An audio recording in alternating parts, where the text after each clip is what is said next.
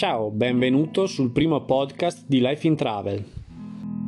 Vero, Leo e Nala di lifeintravel.it, Fra e Miao di Ciclo Ergosum e Davide, detto il Bendo, sono lieti di accoglierti in sella alla loro bicicletta e accompagnarti sui più bei percorsi d'Italia. Tutti insieme pedaliamo per l'Italia. In questa narrazione parleremo di cammini, vie d'acqua, percorsi tra i borghi e i siti UNESCO, grandi traversate, vecchie ferrovie e strade militari.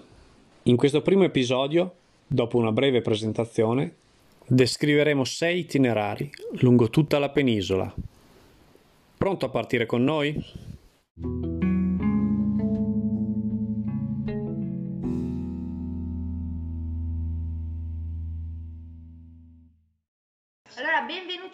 E ben arrivati sulla diretta di lifeintravel.it.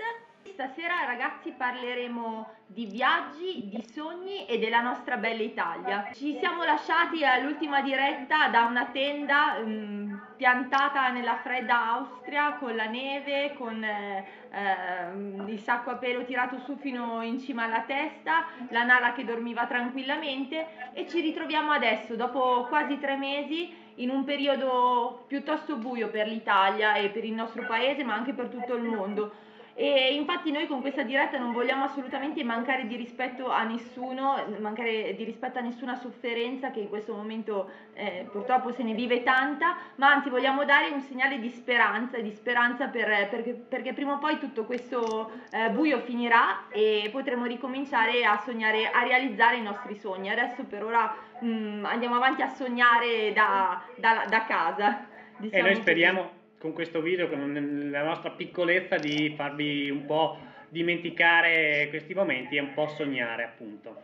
Allora ragazzi, dopo vi, a breve vi presenterò questi buffi personaggi, alcuni probabilmente li conoscete già come quello al mio fianco, altri li scoprirete più tardi ma prima di tutto voglio fare un'introduzione alla nostra bella penisola e passatemi questa cosa, devo guardare gli appunti perché non mi ricordo tutti i numeri, scusate.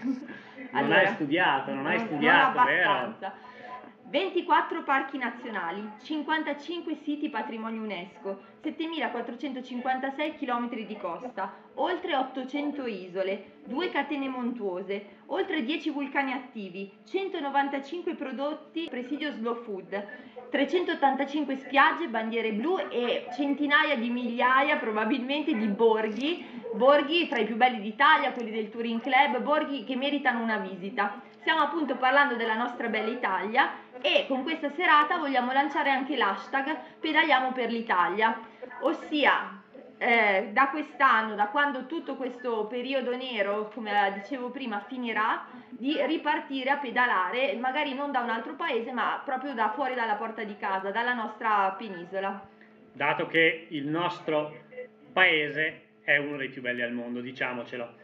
Io intanto sto anche controllando un attimo i messaggi che ci arrivano. Tutte le domande che avete pubblicatele nei commenti. Eh, noi eh, cercheremo di raccoglierle, non risponderemo subito perché sennò magari mm, ci dovremo interrompere troppo spesso, ma risponderemo a blocchi, diciamo, ogni tanto ci fermeremo, magari anche i nostri due eh, co-conduttori ci daranno una mano a controllare le domande e a... Ehm, a, a, rispondere o a scegliere quelle a cui rispondere, alle migliori a cui rispondere. Vedo che già mi dicono che sono ingrassato e eh, ragazzi eh, sono, sono, tre mesi che siamo fermi, quattro mesi e non si fa altro che mangiare qua, ma poi in realtà è tutta la barba. È tutta la barba che sta crescendo. No, ma è il video che ingrassa. Eh?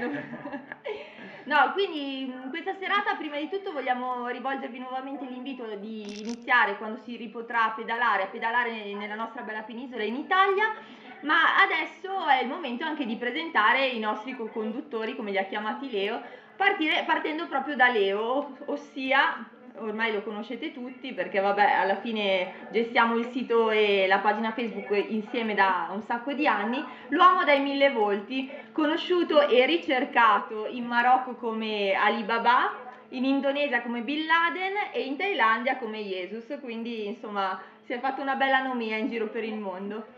Guarda, seconda... Così dicono, così dicono. Il secondo personaggio che vogliamo presentarvi è Francesco Fra, detto anche Ciclo Ergo Sum per la sua bella pagina e il suo canale Facebook e YouTube e è stato il più coraggioso eh, di tutti i cicloviaggiatori dell'anno scorso quando ci è venuto incontro l'ultima giornata di viaggio e ci ha scortato praticamente dalla Francia corta a casa sotto un diluvio universale quindi mitico. Detto, Grandissimo. Lui ha anche detto la lepre di Genivolta. La lepre? La lepre. La lepre di Genivolta, la lepre di Genivolta. Non era, non abbiamo, era la nutria? Abbiamo deciso che per oggi sei la lepre, poi la prossima volta magari ti facciamo fare la nutria, dai. Grazie. E poi passiamo all'ultimo e non meno importante ovviamente eh, personaggio della serata, ossia il Davide, detto anche il Bendo, il nostro stambecco aerobico che ci ha portato alla scoperta delle Alpi occidentali, soprattutto in mountain bike e anche delle Alpi Eurobie perché insomma lui è nativo e aerobico doc e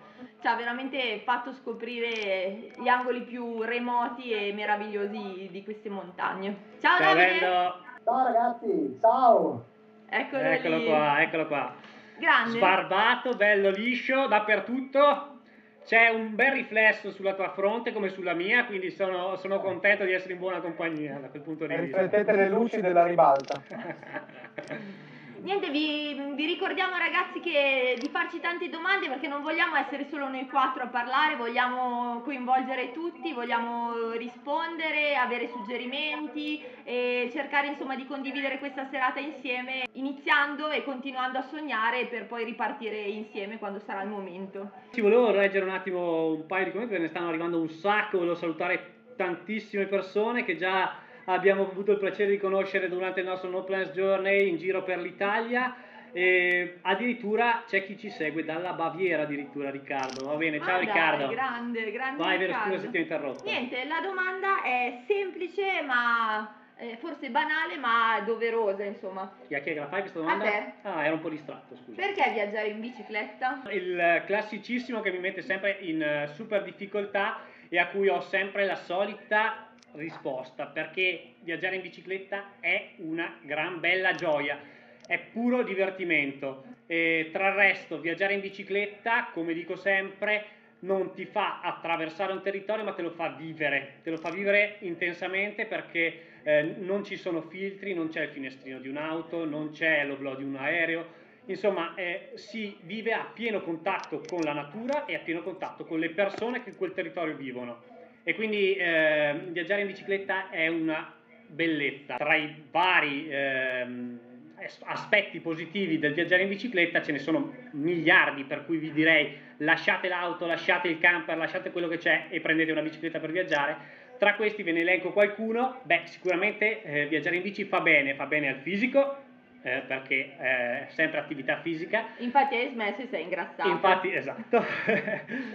fa bene alla mente e, a, e, alla, e allo spirito e, e, lo, sono, lo è la dimostrazione questi giorni noi impatti, stiamo impazzendo come stando tutti, chiusi in casa penso. come penso tutti eh, abbiamo un sacco di bisogno di muoverci di, di, di, di, sfogarci in qualche maniera e la bicicletta è lo, la, la, una delle valvole di sfogo migliori secondo noi Chiaramente non in questo periodo, in questo periodo eh, stiamo tranquilli in casa. In questo periodo parliamo di bici. In questo periodo parliamo di bici, giusto, bravo. Banali e monotoni. e beh, la bici poi, eh, viaggiare in bici lo si può fare a tutte le età, perché non c'è un'età per viaggiare in bici.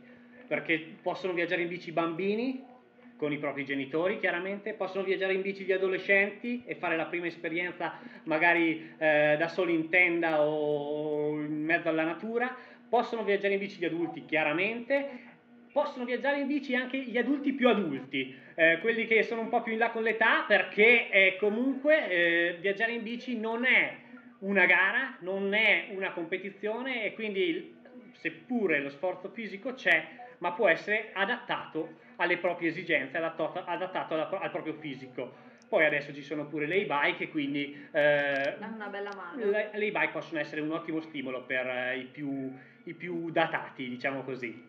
E poi il bici lo si può fare con tutti. Non so se l'ho già detto, ma lo si può fare in famiglia, lo, lo si può fare con gli amici, lo si può fare eh, col proprio cane. Col proprio cane, lo si può fare da soli, lo si può fare eh, con il partner, anche quelli ci sono, eh, c'è chi si deve sacrificare E, e quindi, quindi, ragazzi, non c'è nient'altro da dire che se non saltate in sella, partite, partite, partite.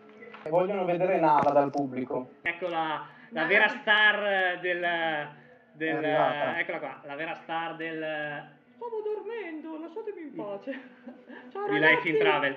Ok, la lasciamo andare adesso perché... Sì, non, è molto, non ha molta voglia di, di stare in braccio a vero, lei vorrebbe andare giù a giocare in cortile. Passiamo allora alla prossima domanda e sto giro lo- la chiediamo, la facciamo a Francesco, a Fra. Va bene. E, ok, viaggiare in bici, ma perché farlo in Italia? Perché viaggiare in bicicletta in Italia, proprio in Italia? Eh, io vi rispondo con il mio gusto personalissimo. Io il turismo eh, lo preferisco enogastronomico e birrifico e in Italia posso esprimere al meglio le mie preferenze. Posso andare alla ricerca dei migliori cibi, dei migliori vini e forse un po' meglio delle migliori birre, perché dopo una pedalata, lo sappiamo tutti, eh, la scuola del cicloturismo e del cicloviaggio insegna che bisogna bersi una birra, senza esagerare ovviamente, con moderazione.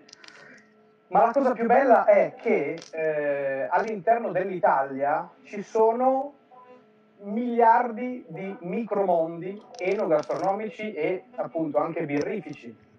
E noi cicloviaggiatori abbiamo addirittura la scusa per poterci dedicare un bel piatto di pasta anche la sera, una bella pizza parmigiana. Questa è la prima ragione che mi spinge a dire sì all'Italia per il cibo e per il vino e per la birra, per i premi che uno ci si può concedere alla sera dopo una, una pedalata. Poi, senza restare sull'aspetto meramente eh, de- della fame e dello stomaco, direi che, vabbè, ovviamente per i paesaggi, l'ha detto vero all'inizio, ci sono 55 siti UNESCO, ma non solo i siti UNESCO mh, ci attraggono, qualsiasi piccolo borgo, anche solo dietro casa, vicino a casa, può riservarci delle sorprese e non c'è miglior modo di scoprire anche le vicinanze di casa se non con una pedalata. Paesaggi, cibo e poi ci sono tutte le altre modalità di, di- di turismo che noi conosciamo, quindi il turismo religioso, perché no? Il turismo culturale con le tantissime città d'arte che ci sono sparse per il territorio nazionale eh, e per ogni tasca e per ogni difficoltà, quindi se vogliamo spendere poco ce n'è la possibilità. Ci insegnate voi che con il No Plans Journey si può andare in giro tranquillamente in tenda eh, e campeggiare non ovunque ovviamente, anche liberamente e, e per ogni difficoltà, quindi dal cicli- dallo stradista che vuole mangiarsi le salite e qua chiamo in causa il nostro stambecco orobico Eh a chi vuole farsi del gravel, del sano gravel fuori strada, eh, alla famiglia con bambini che magari preferisce fare invece pochi chilometri e eh, lungo un fiume, con le tantissime vie d'acqua che ci sono, ad esempio. Quindi per rispondere in sintesi, eh, perché l'Italia riassume una moltitudine di paesi, possibilità, eh, culture, perché siamo anche molto differenti. Pensate, dalla Valle d'Aosta alla Sicilia, le isole, il centro Italia, ci sono mondi infiniti all'interno di una nazione che poi in realtà è, è minuscola, è piccolissima. È vero, verissimo. Siamo d'accordissimo, cioè, hai riassunto perfettamente quello che è il nostro, Hai nostro fatto, paese. hai fatto un po' di spoiler sui passaggi successivi del live, eh? però vabbè dai ti perdono. Mi piace questo commento di Marcello che dice che l'Italia, oltre a tutto quello che ha detto giustamente Francesco, è bella anche perché ci sono le gnocche. Non so se, sono un piatto, se è un piatto tipico anche quello o se sia un qualcos'altro. Comunque diciamo che questo fa- anche questo fa, fa folklore. Niente, passiamo allora al- allo stambecco aerobico a sto punto. E stambecco aerobico detto Bendo, ci racconti allora tu la tua prima esperienza in bici in Italia? Alzando un po' la voce, grazie. Cercherò di alzare un po' la voce in quanto il mio audio è un pochino traballante. Visto che i tuoi, i tuoi- i tuoi strumenti tecnici non sono all'altezza, sii tu all'altezza. Sì, appunto, sono un po' strumenti dell'anteprima, però li ho riadattati. Va benissimo. Allora, per quanto riguarda la mia prima esperienza di viaggio eh, è stata proprio in Italia. però tutti noi siamo abituati a pensare ai viaggi come una sorta di vacanza fatta in estate, duri tre settimane, un mese, eh, in cui si massimino tanti chilometri, tanto dislivello, eh, si vadano a vedere 200 miliardi di città, di posti belli e sempre in capo al mondo e altri continenti. Invece io eh, percepisco il viaggio come una cosa leggermente diversa rispetto a questo. A me piace viaggiare anche un periodo molto più contenuto e in questo caso parlo della mia esperienza eh, che ho avuto peraltro insieme a Leo, Vero e altri due amici che spero che stiano ascoltando la trasmissione, Mauri e Alberto. Che salutiamo se ci seguono e se ci ascoltano. Sì, e, ehm, siamo stati eh, nel Parco Nazionale dei Monti Sibilini, in Appennino. Era la prima volta che stavo in Appennino, che andavo in Appennino, due anni fa. E all'età di 38 anni, vedere la, per la prima volta l'Appennino è un po' grave, insomma.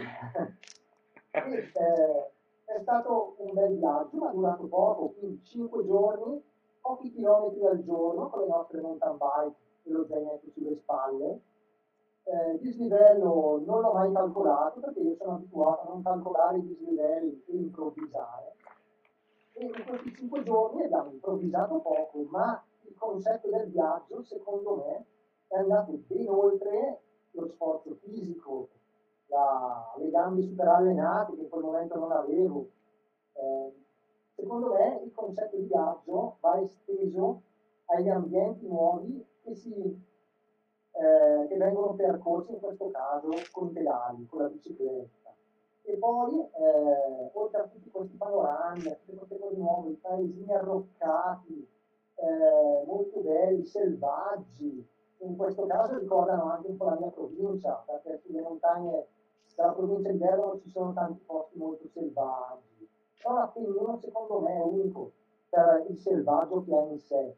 E eh, oltre a questo il viaggio vero e proprio è stato attraverso le persone e gli incontri che ho fatto. Sostanzialmente questa è la zona, eh, quella del GAS, cioè Grande Anello eh, dei Sibillini, dove sono avvenuti nel 2016 eh, alcuni eventi eh, catastrofici, il terremoto, Accumulia Matrice, Castellucci di Norcia e Norcia, per cui eh, il poter parlare con le persone eh, del luogo e potersi confrontare ti apre la mente e, e, il cuore. Per cui quando sono ritornato a casa, dopo solamente questi 150 km, alla fine eh, mia il mio cuore eh, ne ho tratto giovamento e mi sono arricchito culturalmente, per cui per me il concetto di viaggio va ben oltre il, la distanza che si percorre, eh, i, i dislivelli abominevoli che potrei anche fare. Secondo me il viaggio è tutt'altro, è questo, significa incontri e paesaggi che si vede per la prima volta e, e visti con gli occhi di un bambino. Questa è stata la mia prima esperienza indimenticabile. Bello, condivido assolutamente le tue sensazioni e poi la prima volta non si scorda mai, eh, anche di un viaggio in bici, anche perché da quella volta diventi un, un ciclo dipendente ed è la fine. Poi vabbè, hai, hai hai eh, detto che abbiamo fatto in 5 giorni 150 km e eh, si può capire le, le medie dei nostri, dei nostri, itinerari. È vero anche che Davide non ha parlato di dislivelli, ma vi assicuro che quando e se dovreste andare a fare un viaggio con lui, controllate i dislivelli perché se no restate, restate eh, terrorizzati, eh, perché è famoso per uh, dislivelli truccati a rialto purtroppo. concordo, però in parte. Quando eh, vado da solo eh, cerco l'autolesionismo. però quando vado in compagnia, e sì, sì, sì, assolutamente, ma poi è stata bellissima questa esperienza, questo mio primo viaggio, perché abbiamo pedalato poco, alla fine 30 km al giorno è relativamente poco, con poco dislivello al giorno, per cui ci siamo goduti il paesaggio, gli incontri, e e, il selvaggio di cui vi parlavo eh, alla grande. C'è qualcuno, che, c'è qualcuno che continua a chiedere dove è Nala, mi sa che è tornata sul suo divano a questo punto perché ha detto No. ma lasciatemi stare a dormire, però c'è. Sì, Nala, c'è. Nala è apparsa prima, dopo magari ve la facciamo risalutare, per ora è- non ama stare in braccio, è abbastanza indipendente e è per ora sul pavimento, poi probabilmente passerà sul suo divano e gironzolerà E magari... fra una mezz'oretta va verso la stanza da letto per salire sul letto. esatto. Perché è il suo Poi ci sono fans, fans e, e ammiratrici di, eh, del, del nostro orobico Bendo. Eh, ciao a tutti, in particolare a Davide. Quindi, se comprate una fetta di pubblico, Perché sono innamorati della sua capigliatura, sono sicuro. Grazie mille, grazie. Grande, Bendo, grande. Niente, quindi vabbè, abbiamo fatto questa impro- prima introduzione al territorio italiano con eh, le testimonianze del- dei nostri co-conduttori, e, però vogliamo in- entrare un pochino più a fondo del nostro territorio italiano, perché se nel 1884 anche Elizabeth Pennell e suo marito, due inglesi che erano alle prime armi col cicloviaggio, ma chi non lo era a quei tempi, hanno scelto di venire a viaggiare in Italia, ci sarà un motivo, giusto? Quindi niente, mh, l'Italia è un territorio da scoprire a 360 gradi e noi abbiamo individuato qualche tematica eh, per distinguere i vari, i vari itinerari. Per esempio ci sono gli itinerari che io preferisco, le vecchie ferrovie, quindi vecchie ferrovie dismesse e riconvertite in eh, percorsi ciclabili. Ci sono i percorsi militari con le strade che arrivano quasi oltre, dopo mi eh, correggerà il bendo, a 3000 metri. Ci sono le vie d'acqua, quelle che seguono i fiumi. Ci sono i percorsi che attraversano i borghi più belli e i siti patrimonio UNESCO. Poi ci sono ancora le traversate, come quella che abbiamo fatto per esempio insieme al bendo del- dei Sibillini che vi ha raccontato prima. E ci sono anche i cammini, i cammini che vanno sempre più, diciamo, di moda, che vengono sempre più percorsi non solo da pellegrini a piedi, ma anche da cicloviaggiatori. Vogliamo quindi stasera con voi e con i nostri ospiti approfondire almeno uno, mm, un itinerario per, per categoria, diciamo, ok? Quindi da chi partiamo? È un invito al viaggio, insomma, noi vogliamo veramente eh, dirvi che eh, il nostro paese merita di essere scoperto in bici e merita di essere scoperto da nord a sud, da est ad ovest. Eh, quindi eh, veramente appena questo- questa situazione si placherà, si tranquillizzerà, prendete quella bici che avete in cantina e, e fatela respirare e fatela andare. Non ci vuole un grande mezzo per fare un grande viaggio, giusto? Assolutamente. Dai, allora iniziamo, iniziamo da, da Fra. Fra, ci, ci parli di un itinerario? Che cosa hai scelto? Io ho scelto la mia prima esperienza di cicloviaggio in Italia, perché in realtà io sono partito con, un ciclo- con due cicloviaggi all'estero, diciamo poco lontano. Una delle due mete più conosciute per l'inizio di cicloviaggi, soprattutto per famiglie con bambini. Tu stavi parlando della ciclabile della Drava, giusto? Sul tuo canale YouTube si può andare a vedere tutti i video che hai fatto, giusto? Ci sono le puntate pubblicate, quindi sul canale di Ciclo del Cossum possiamo vederci il video eventualmente. Eh, La ciclabile della Drava lo sono andato a percorrerla partendo da Crema, quindi c'è anche tutto il pezzo italiano per raggiungerla. Però eh, volevo raccontarvi l'altra esperienza che è la via Francigena. Il pezzo di via Francigena che io ho percorso, perché eh, studiando a Pavia con eh, il mio amico Alessio, che sicuramente ci starà seguendo e che saluto, Ciao Alessio. e tra l'altro oggi sono andato a vedere il suo video della Francigena e mi sono venuti i brividi perché ho rivisto tutti i luoghi che un po' mi avevano fatto penare per la fatica e un po' eh, mi hanno fatto godere per appunto il cibo, le bevute e questi paesaggi mozzafiato incredibili. Insieme a lui e insieme a Matteo, fondatore e membro onorario della Compagnia del Pignone, Il mitico Matteo. questa triade di personaggi loschi sono partiti da Pavia eh, per raggiungere Roma. Eh, è un percorso di 3.000 km che parte da Canterbury e arriva a Roma e volendo prosegue anche al sud perché raggiunge Santa Maria di Leuca, quindi Roma non è la fine. Questo perché è nata nel 985 980-985 è il percorso che Sigerico fece per tornare, lui lo fece al contrario perché la testimonianza degli scritti del suo viaggio furono da Roma a tornare a Canterbury, però per convenzione ora eh, iniziò poi a essere percorsa come via di pellegrinaggio dall'Inghilterra attraverso la Francia eh, un fascio di vie, perché alla fine non è una via soltanto, dall'Europa verso Pavia, Pavia. Come centro di eh, smistamento, diciamo, perché i pellegrini da Pavia eh, sceglievano poi se proseguire su una via molto più conosciuta, che era il Cammino di Santiago, per andare fino alla, a Finisterre, alla fine delle terre, oppure se percorrere la via di Sigerico al contrario, sulle sue 79 tappe, e raggiungere Roma, eh, ad Limini, Limini Petra, quindi a, a, al, alla tomba di Pietro. Dalla tomba di Pietro scendere ancora fino alla fine dell'Italia, fino al Tacco, fino a Santa Maria di Leuca, non Santa Maria di Leuca ma Brindisi, per imbarcarsi e andare verso la Terra Santa, Gerusalemme. Quindi questa era una via utilizzata principalmente per il pellegrinaggio, poi fu anche usata da mercanti, eccetera.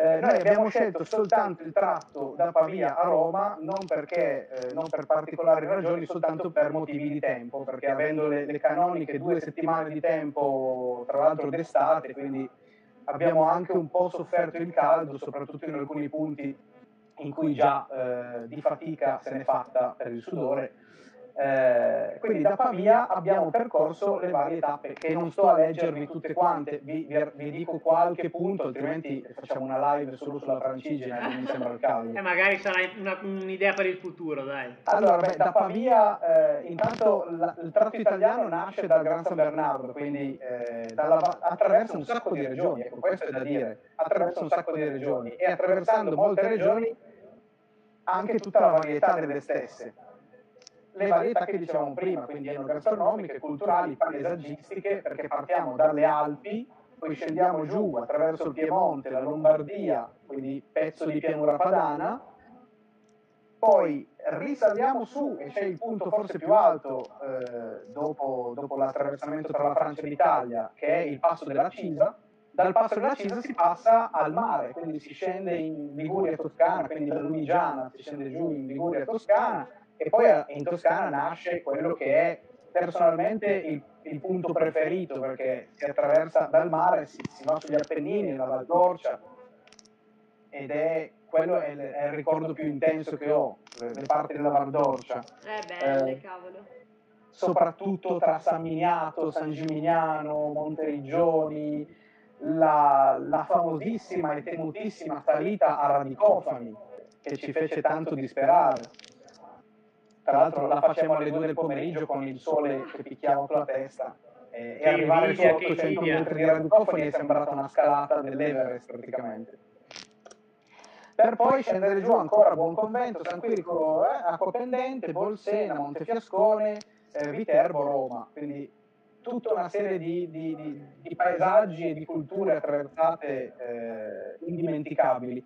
E quello fu un viaggio abbastanza duro per la nostra parlo per me, dico nostra, ma in realtà intendo la mia, eh, in preparazione tecnica. Perché Matteo, Matteo, non ti ha neanche visto, immagino. Matteo, come al solito, lui ci telefonava della tappa dopo e diceva: Ciao, qua c'è bel tempo, domani troverete il tempo, non vi preoccupate. Lui era in testa. Poi, secondo posto c'era Alessio, terzo posto per controllare dietro se ci fosse qualcuno. La situazione, eh, una delle cose più belle è anche aver conosciuto un sacco di persone che magari adesso mi dimentico di qualcuno, però eh, subito nella nostra prima tappa a Fiorenzuola d'Arda incontrammo Matteo Storer, o Storer di, di Brescia e, e, anche lui stava facendo la francigena ci siamo incontrati lì.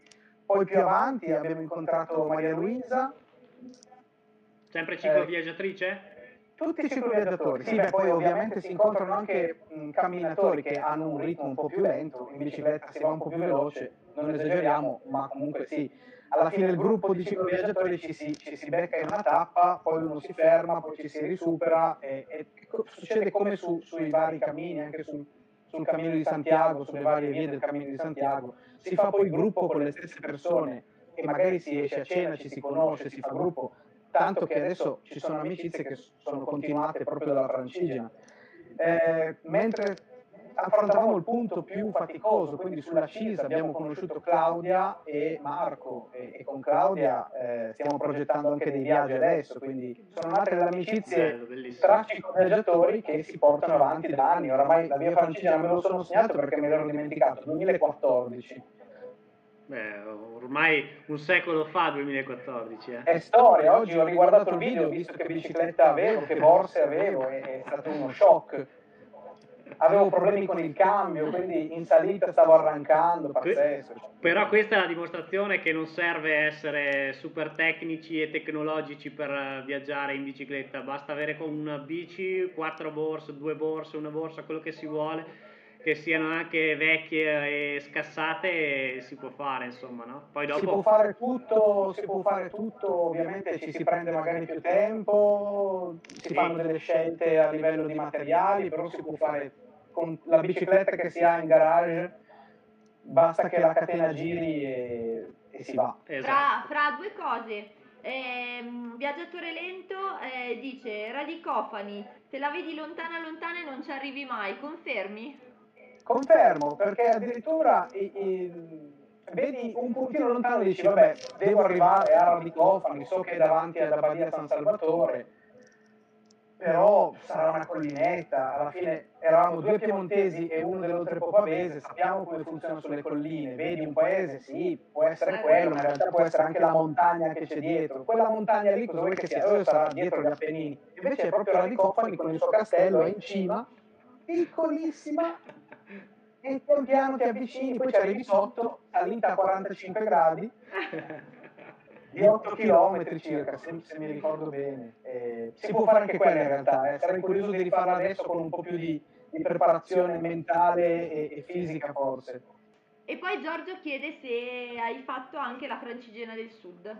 Ecco, la francigena del sud sarei curioso di eh, farla, perché noi in realtà ci siamo fermati a Roma in quel viaggio e poi non ho più avuto occasione di continuarla, quindi mm, mi sono, mi sono, interessato in questo periodo. Proprio oggi parlavo con Alessio che sarebbe molto interessante rifare la francigena aggiungendo i pezzi che non abbiamo fatto la parte italiana, quindi dal Gran San Bernardo scendere. Poi però perché ferma, arrivare a Roma e fermarsi?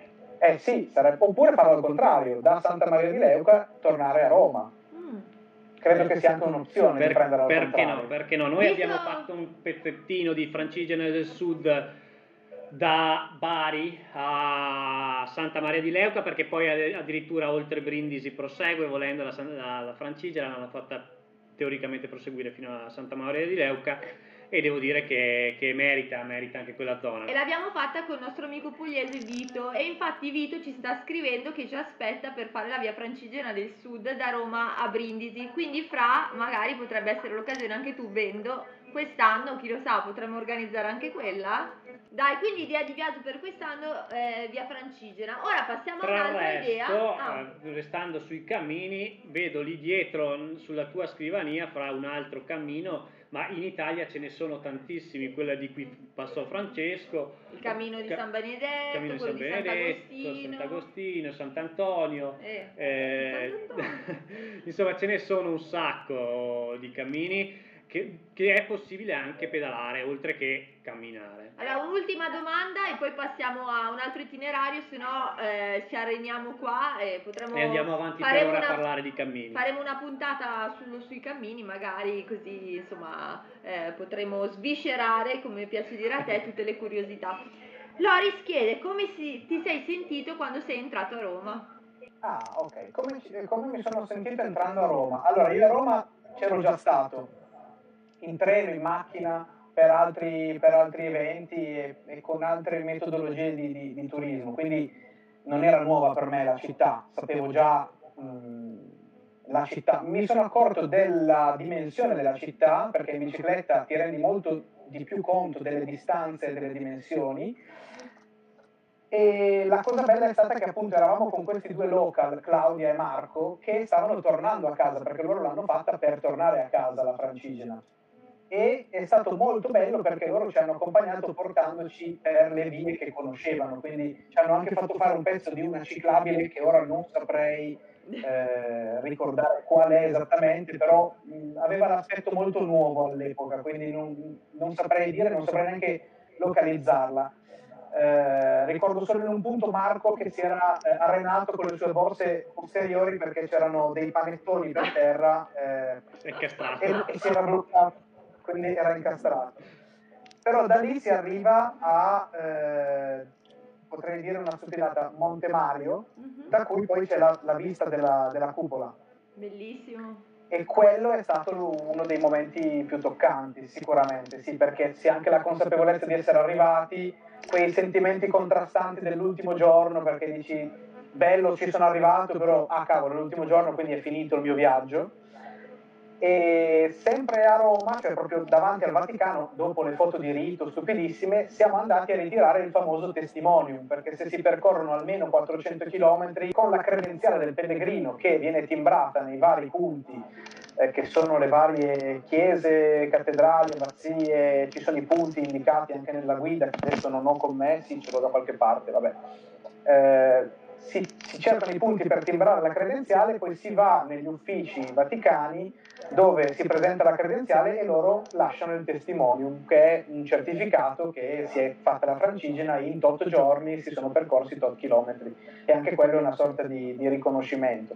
Oltre al fatto che ti fanno entrare da una porta segreta, tra virgolette, laterale, ti fanno sentire anche molto importante per visitare poi la tomba di Pietro. Si passa davanti alle guardie svizzere e si, si passa davanti anche a tutti i turisti, quindi non bisogna fare la coda. Se non volete fare la coda fate il cicloturista, dietro, fate la francigena e, e, si arriva appunto nel, nel, nel punto della sacralità del, della cosa. Ora, la francigena si può percorrere anche eh, senza per forza fare il pellegrinaggio religioso da credenti, si fa semplicemente come itinerario turistico, nulla obbliga nel fare il percorso da credente con pause di riflessione eccetera o senza.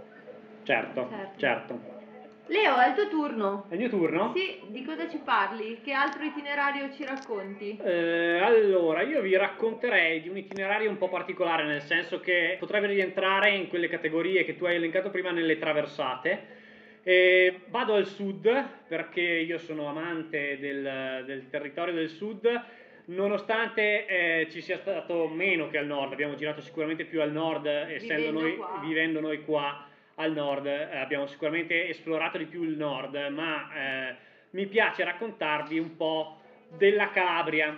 Tra il resto la Calabria, che è una regione che dal punto di vista cicloturistico forse è un po', è un po quella grande sconosciuta, no? non è che ci siano percorsi noti, eh, itinerari segnalati, eccetera, eccetera. Nonostante questo la, la Calabria ha un territorio che per come intendiamo noi il cicloturismo è perfetto, perché ha tanti, mh, tanti parchi, montagne, eh, mare, eh, quindi ha, ha, dell'ottimo cibo, la gente stra cordiale e eh, ospitale e quindi eh, noi durante l'Open Journey non siamo arrivati nel, diciamo, nella punta del nostro stivale ma ci siamo limitati alla zona più nord eh, orientale della Calabria e quindi il Parco Nazionale del, Por- del Pollino. E la nostra sorta di, di, traversata di questo parco è partita da Villa Piana, è una sorta di anello che parte da Villa Piana sullo Ionio per poi ritornare sempre sullo Ionio poco più a nord,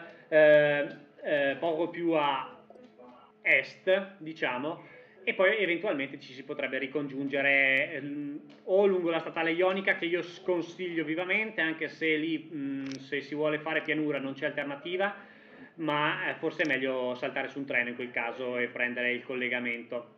Eh, dicevo, abbiamo attraversato il Parco del Pollino, ma prima di tutto siamo stati eh, felici ospiti, anche grazie agli amici di Pilare e Cristian di Amici di Galizia, siamo stati felici ospiti di Roberto, che è questo eh, signore che ha un'associazione che si chiama I Falconieri dei Sette Venti e che ehm, ci ha eh, introdotto in questo mondo che lui vede come un mondo non tanto per come, come, noi vedevamo forse e come tanti probabilmente vedono la falconeria come un mondo eh, di cacciatori e gente che tiene in gabbia gli uccelli, ma in realtà lui ce l'ha, ce l'ha spiegato e ce l'ha fatto capire come eh, lo intende lui e quindi con un, uno scopo anche di eh, riproduzione e eh, rimessa in libertà, oltre che di didattica e di spiegazione di quello che è eh, tutto il favoloso mondo dei, dei rapaci. Beh, lui ha una, un'associazione, ha un, un, un posto magico dove, dove, si può andare, diciamo. Eh, è un campo che si trova sulle gole del Raganello di fronte a Civita. Civita, ehm, che è il primo paese che noi abbiamo attraversato durante la, la, la pedalata nel Pollino ed è uno dei paesi che fa parte del eh, della comunità Arbresh, spero di eh, pronunciarla correttamente.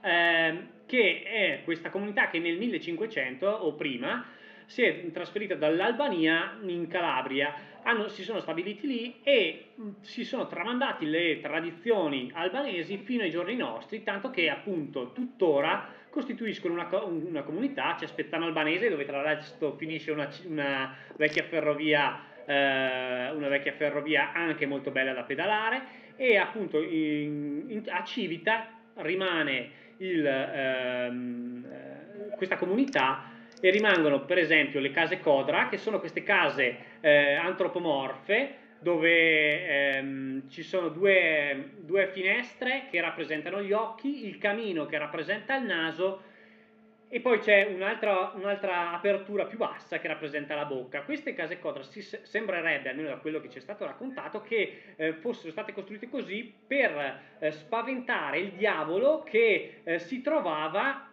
eh, nelle gole del Raganello. Nelle gole del Raganello, infatti, si trova il Ponte del Diavolo.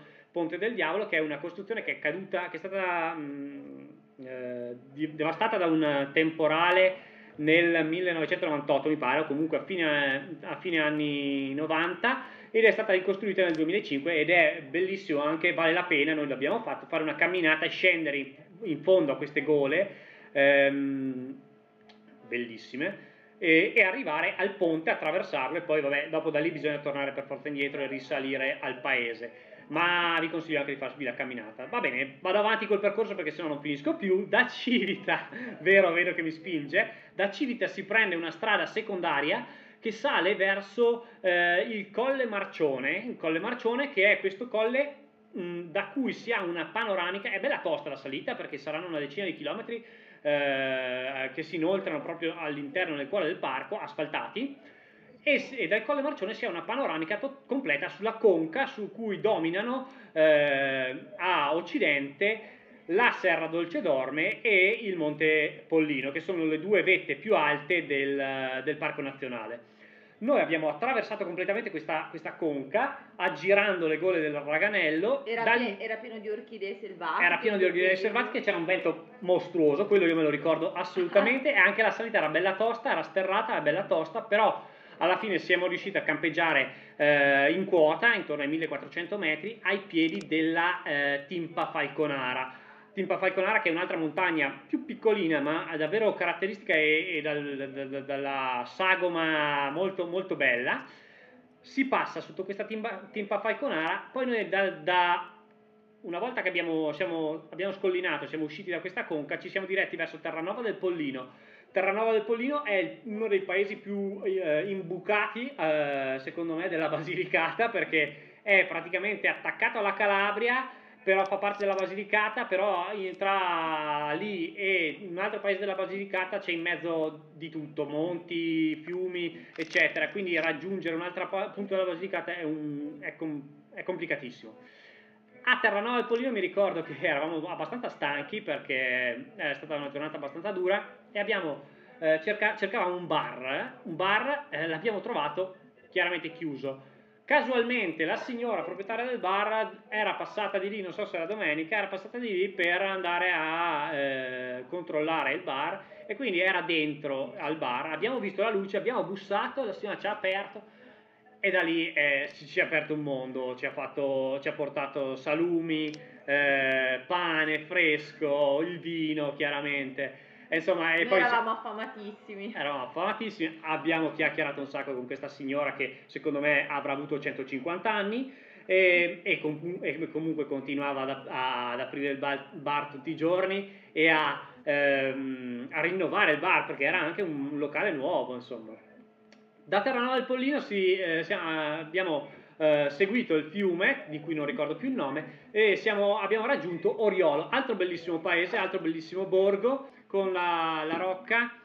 Eh, da lì altra salita tostissima verso un altro borgo di cui non ricordo nemmeno il nome, ecco Nala di nuovo, e lì i paesaggi sono molto, molto toscani secondo me perché sono, ci sono queste colline eh, eh, tutte coltivate, eh, verdi, Limoni. tanti limoni, tanti agrumi.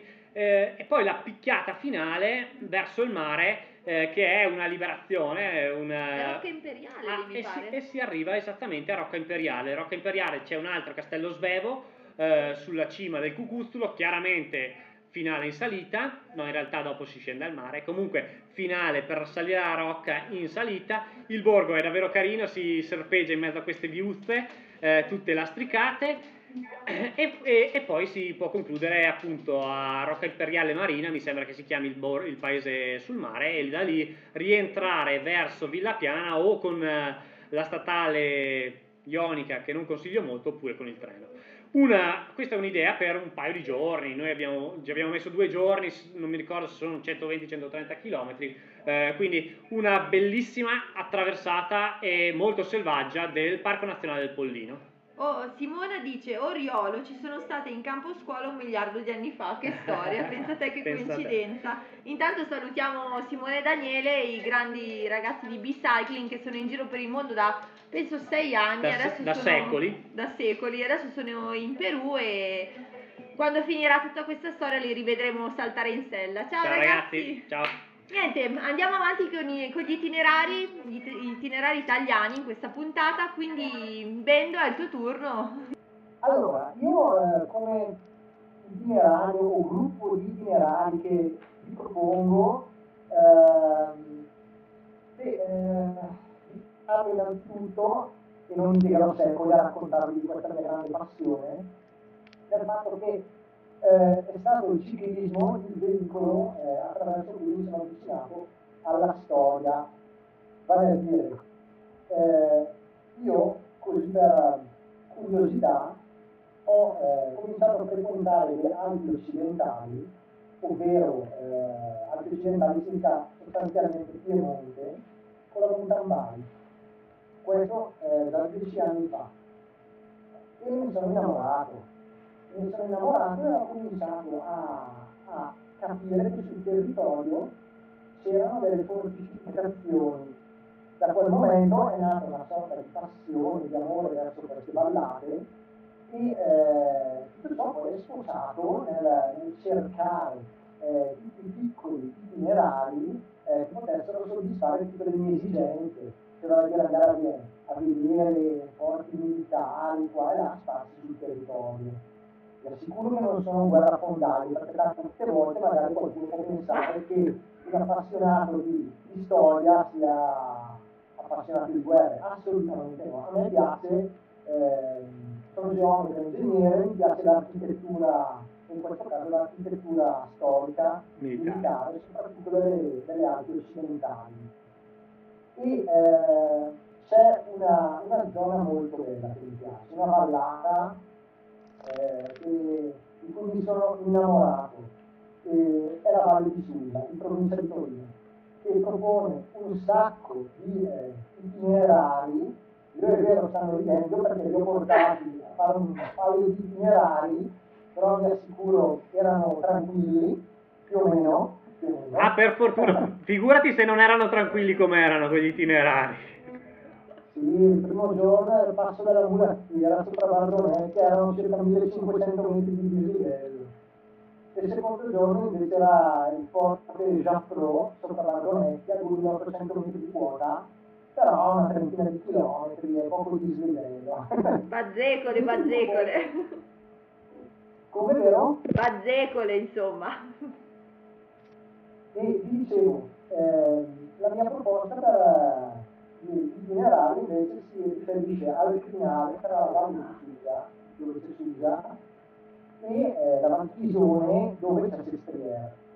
Tanti piemontesi avranno già capito le località, soprattutto Giampi, che sicuramente eh, ci starà seguendo, ed è il finale eh, relativo all'altopiano della Sietta, un luogo magico un altopiano che si trova a 2400 metri di quota, quasi 1500, e una strada militare realizzata tra eh, l'unità d'Italia, nel periodo tra l'unità d'Italia, quindi diciamo più o meno dal 1861 fino alla seconda guerra mondiale.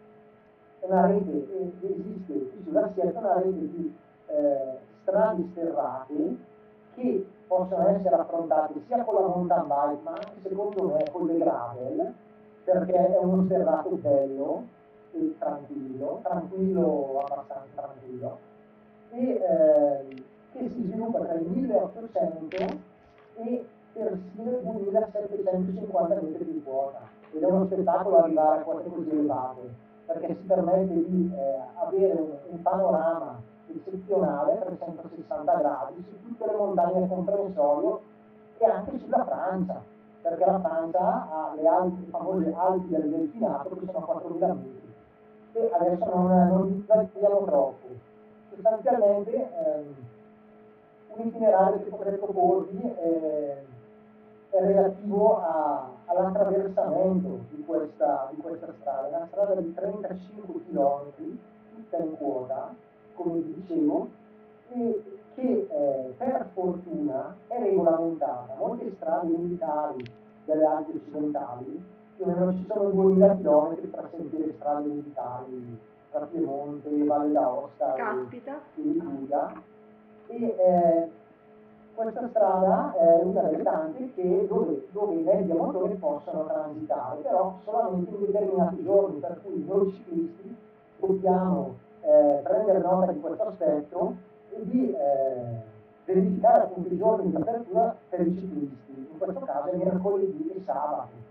Quindi ho dei ciclisti che si riversano su questa bellissima strada con, vista, con viste mozzafiato sul, sul fondo valle.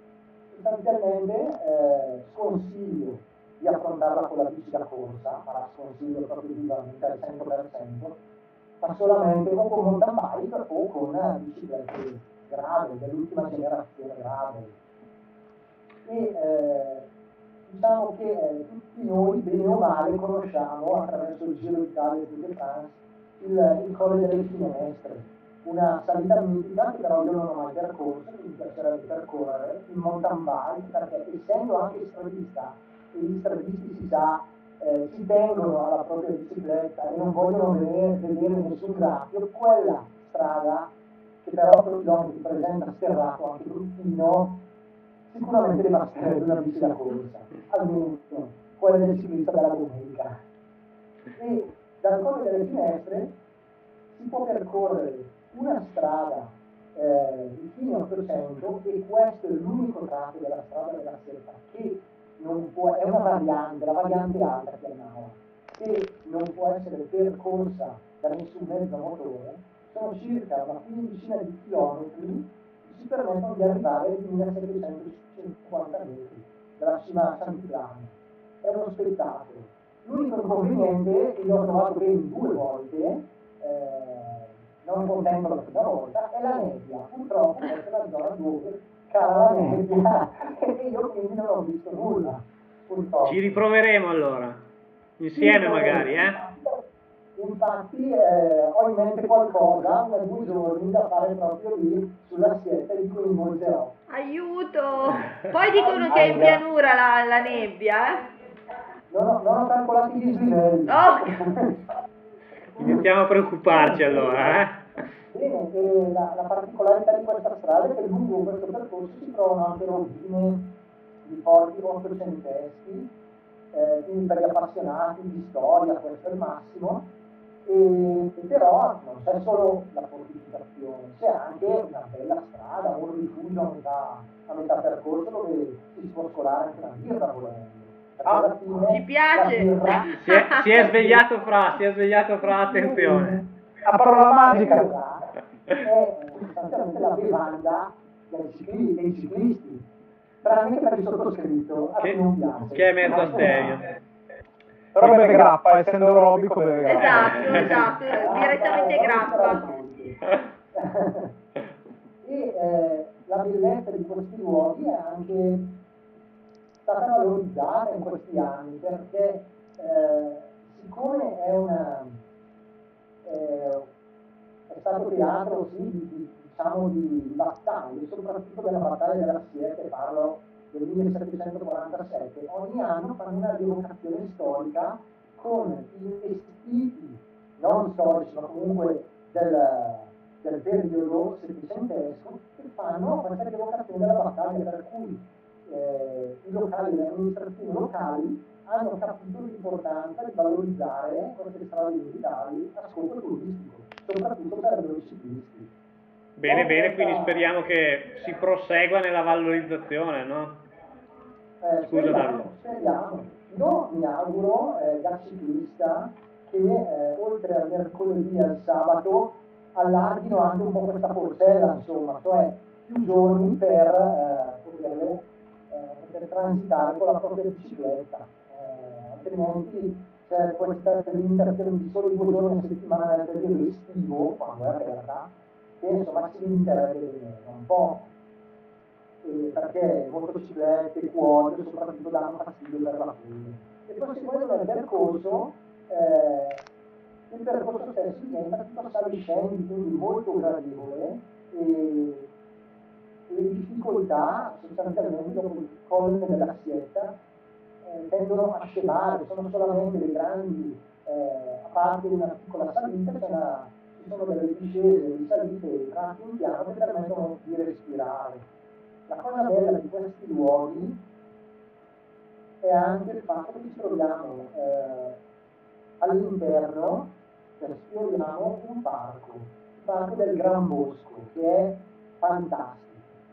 Io l'ho attraversato ed è un bosco bellissimo dove se si è fortunati eh, la sera si possono o sentire i bramini dei cervi o anche vederli quando praticamente in gruppo scendono verso eh, scendono a metà costa verso valle e si radunano nelle radure. Quindi è un, è un, percorso da fare fine settembre, se si vuole, fine settembre, inizio ottobre, giusto per il bramito? Ma per il granito sì, a settembre. E come temperature? È troppo difficile perché è la quota. Però secondo me settembre è il periodo ideale per, per l'attraversamento di queste vallate. Come avete capito non è che abbia fatto un, eh, una descrizione di un itinerario eh, eh, che ho fatto io personalmente. Ne ho fatti un paio nella zona eh, sempre transitando nella media sul colle della Sieta, però eh, vi, vi, dico che esistono diverse possibilità per raggiungere questo colle, c'è una rete fitta di queste strade costruite a fine 800 che vi permettono di arrivare in quota, quindi si possono organizzare i giri anche in una giornata di 30 km oppure per i più autolesionisti anche 70 km più 2000 metri di dislivello non c'è assolutamente problema, dipende dalle propensioni e, e da ciò che il ciclista va cercando in quel momento. Personalmente io quando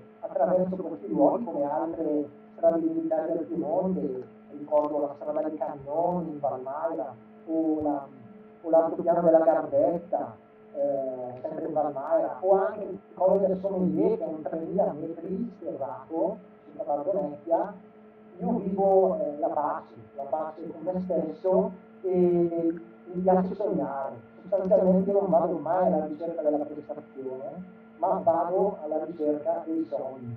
Quando la mente comincia a vagare, per me quello è il risultato. Eh, Madonna, che poetico, che poetico, Vendo sono un poeta, sì. Eh, io il lo vedo in una forma abbastanza introspettiva, molto, molto poetica, mi piace pagare con la mente, eh, con la mente e con il cuore. Per cui eh, se mi ascolta non è piemontese e eh, in funzione di questa, di questa situazione un po' critica attuale, se volete fare se volete fare un giro in estate, se vi sarà permesso, se ci sarà permesso, in estate la dobbiamo della, eh, della Sietta, il colle della Sietta fa per voi, è un percorso magnifico. Peraltro se siete anche appassionati, dico malati di storia, ma appassionati di storia, vi consiglio eh, anche il porto di Exil dove sembra che nel, a fine 600 ci sia stato come prigioniero la maschera di ferro, Uh, era stato anche prigioniero ai tempi del Re Sole, però è una leggenda. E poi c'è anche la fortezza di Tre Stelle, che secondo me è uno spettacolo, perché è una fortezza che copre un dislivello di quasi 700 metri, e i piemontesi abbiamo la grande portaglia piemontese, e una visita anche superficiale, guidata, eh, in questo luogo, secondo me ne vale, ne vale assolutamente la pena. Sabrina, che abbiamo conosciuto ai Life in Travel eh, Days in Francia Corta, me la Ciao ricordo. Sabrina. Chiede, Ciao, ciao. come decidete dove fermarvi a fare campeggio libero? Chiedete a gente in zona o scegliete una campagna a caso fuori paese? Avete consigli a riguardo? Eh, in Italia il campeggio libero è, diciamo, è, bisogna stare attenti perché a livello statale non si potrebbe, però ogni regione sé. Io eh, non ho mai avuto eh, problemi a campeggiare, nel senso che campeggiavo in strutture già predisposte, quindi nei campeggi veri e propri, quando andavo a fare i miei giri, soprattutto sulle Alpi occidentali.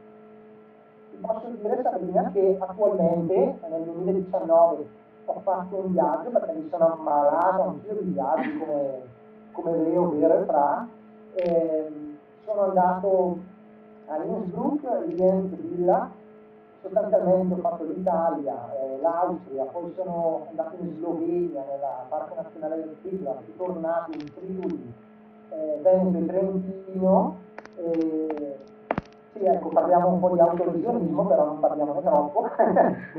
e eh, non ho trovato difficoltà nel campeggio.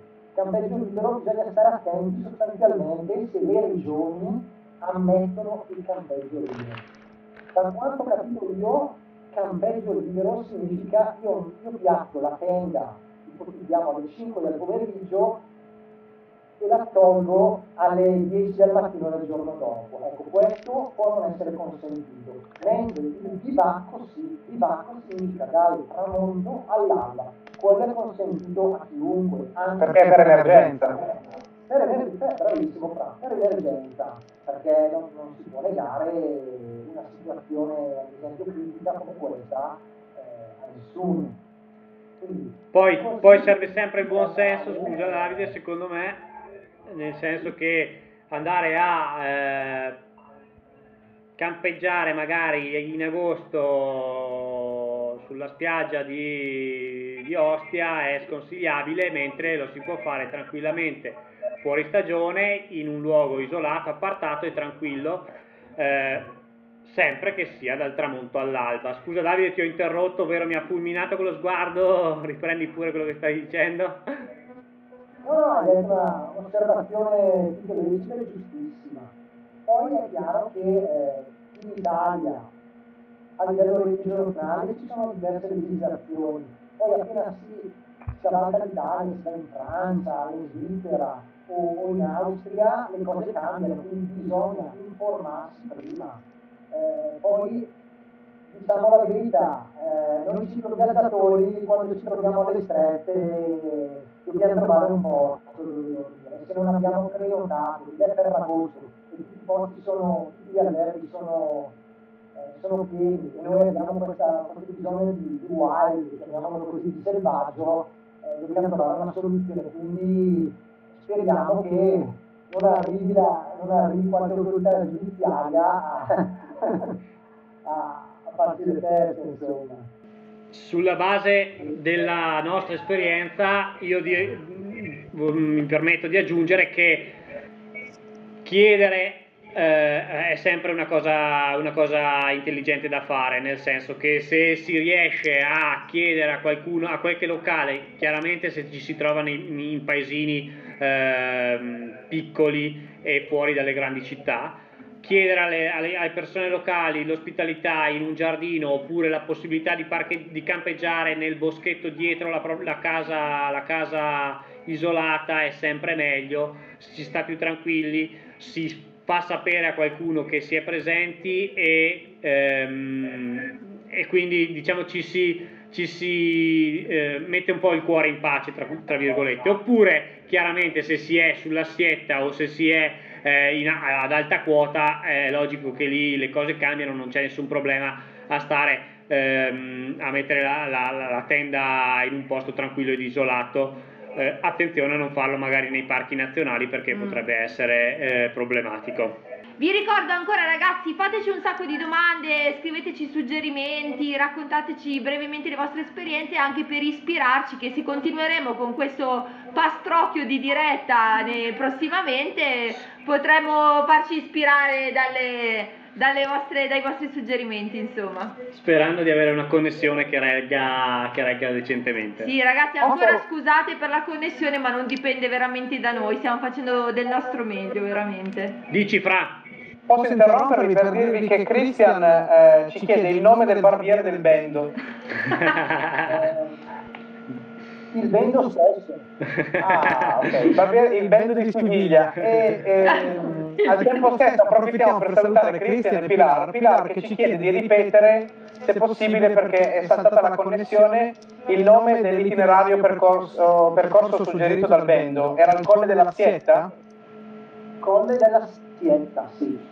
Ok, Piemonte, Val di Susa? Piemonte, Val di Susa, sì. Grazie Bendo.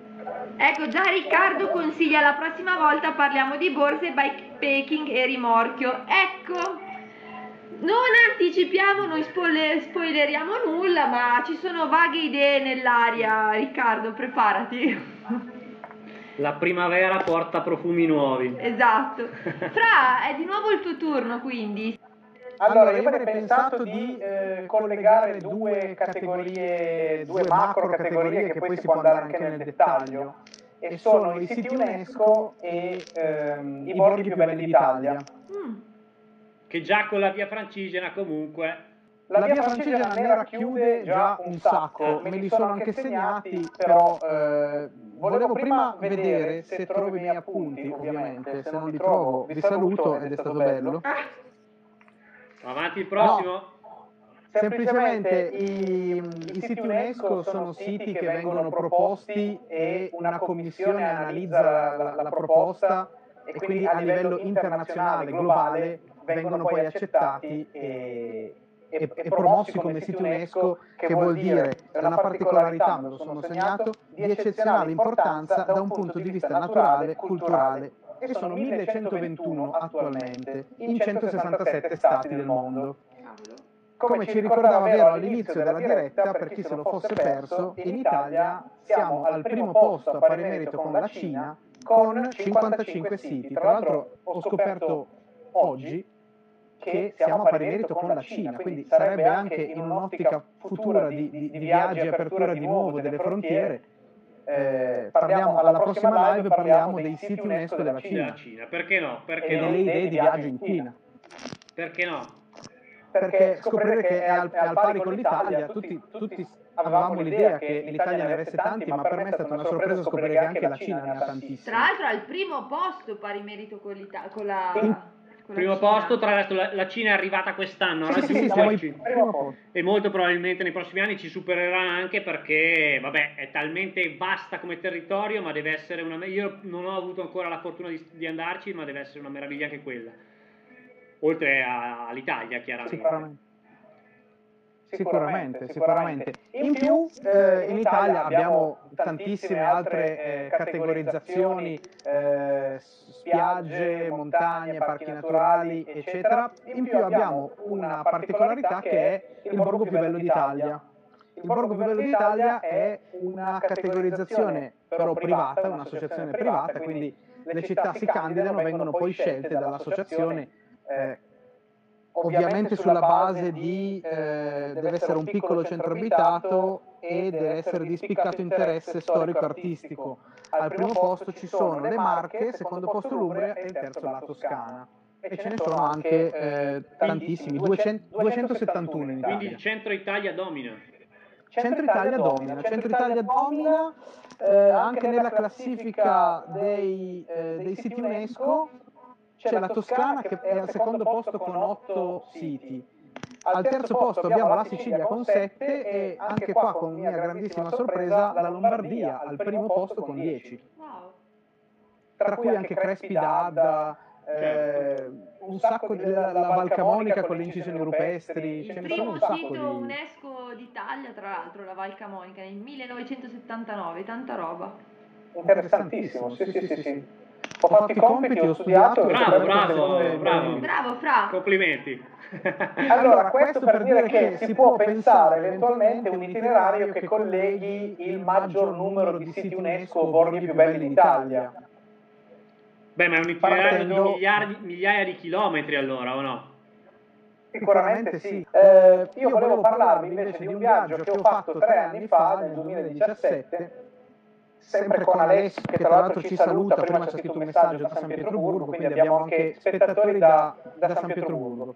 Dal freddo e dal Eh, gelo. dal freddo del gelo infatti fa ancora abbastanza freddo, mi racconta. Allora, il viaggio che eh, abbiamo fatto in due eh, aveva un nome e si ispirava a un hashtag che era stato creato al tempo.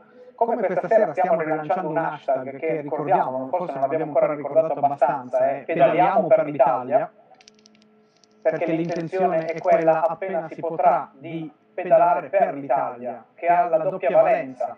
per l'Italia eh, nel senso di per favorire il turismo in Italia e per l'Italia attraverso la nostra penisola.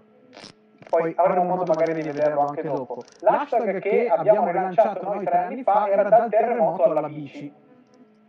Perché? Il centro Italia era stato colpito l'anno prima e l'Aquila anni prima ancora eh, da eh, quelle numerose scosse di terremoto che hanno colpito in particolare l'area dei Sibillini, quindi Norcia, ehm, Amatrice, Visso, eh, eccetera, Arquata Arquata, eccetera. Castelluccio, Castelluccio. Esatto, che prima appunto abbiamo, abbiamo accennato il gas e il grande anello dei Sibillini. Eh, il nostro viaggio è partito da Firenze ed è andato a Matera, quindi è partito da un sito eh, UNESCO e è finito in un sito UNESCO, attraversando gli Appennini.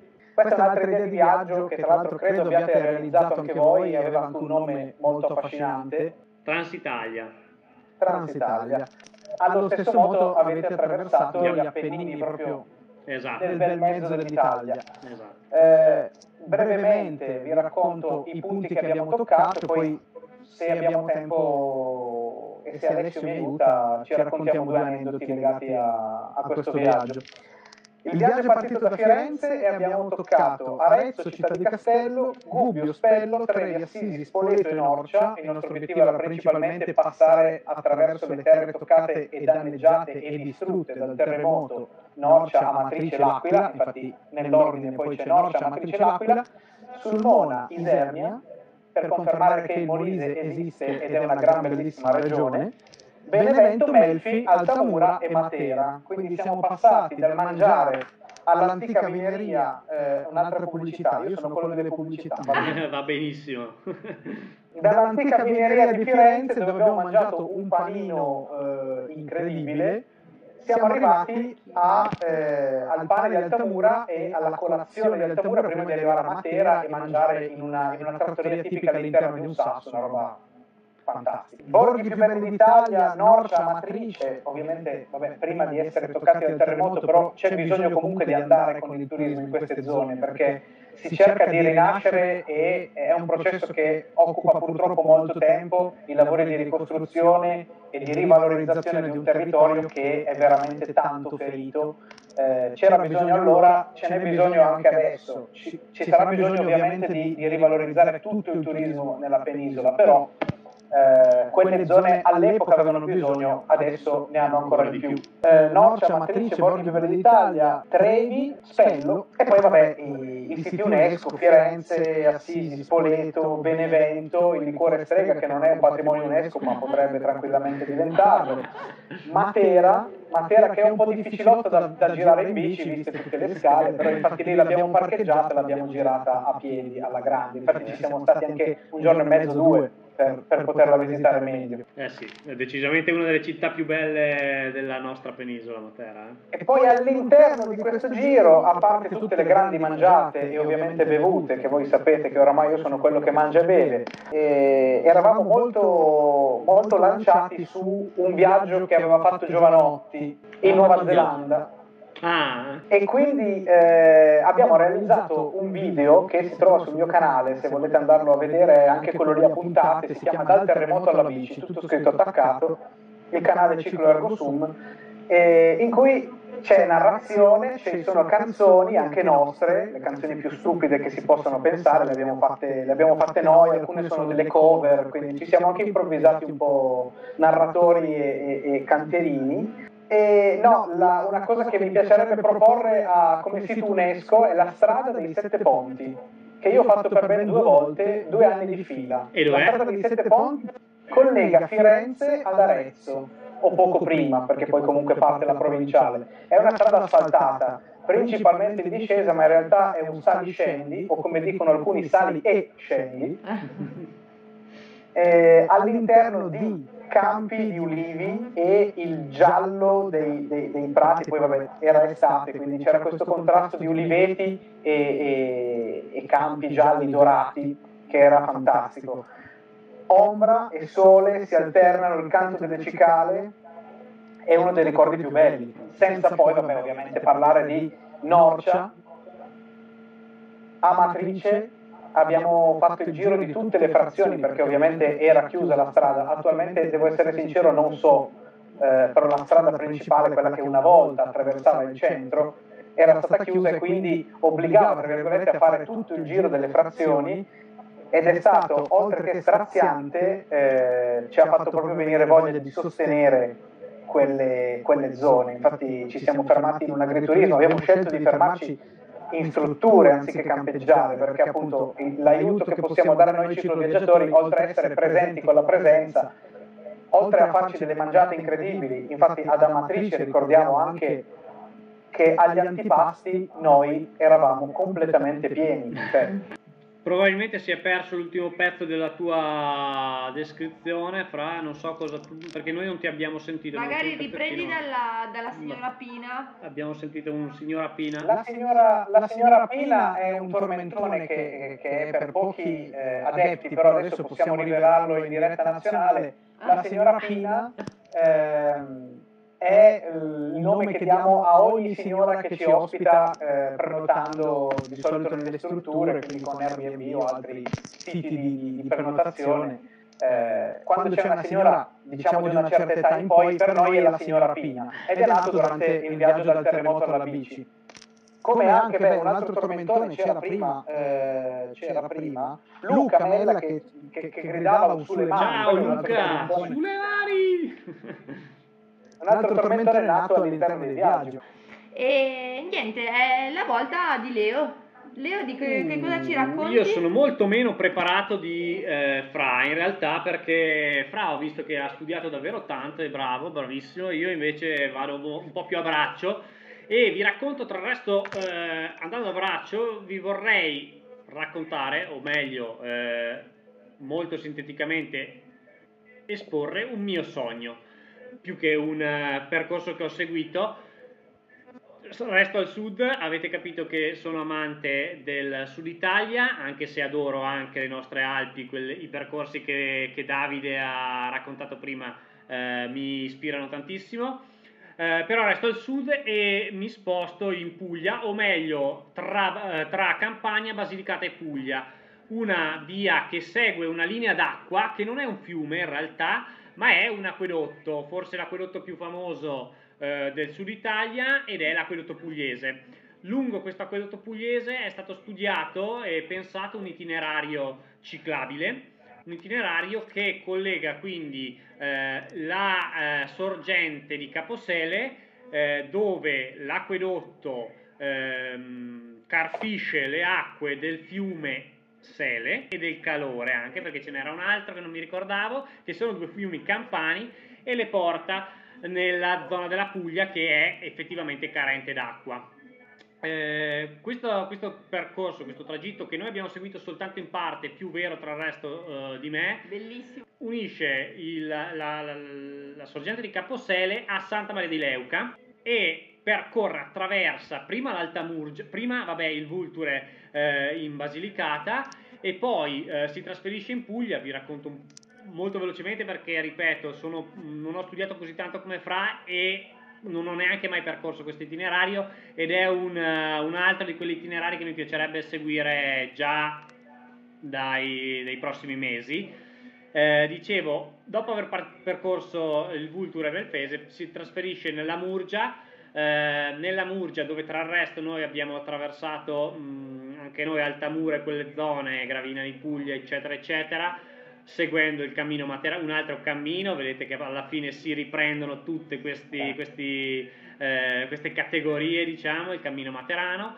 Eh, l'acquedotto invece prosegue, scende nella Val d'Itria, che tu hai seguito, giusto, vero? In parte, lì c'è un eh, tratto di acquedotto che è eh, stato riqualificato e riconvertito in ciclabile, mentre tutto il resto del percorso è ancora un percorso in divenire, in essere, un eh, percorso che eh, segue strade secondarie in parte e poi eh, segue eh, quelle che sono le strade di servizio dell'acquedotto, quindi ogni tanto c'è qualche sbarra che si deve scavalcare, eccetera, eccetera. È un percorso selvaggio, un po' selvatico, ma ehm, molto eh, affascinante e che appunto attraversa mh, tutta la Puglia da nord a sud per poi concludersi eh, dove, a Santa Maria di Leuca dove c'è una cascata che finisce eh, nell'Adriatico o nello Ionio, eh, scegliete voi perché lì eh, Adriatico e Ionio si uniscono e quindi eh, finisce nel mare eh, proprio in fondo al tacco eh, d'Italia.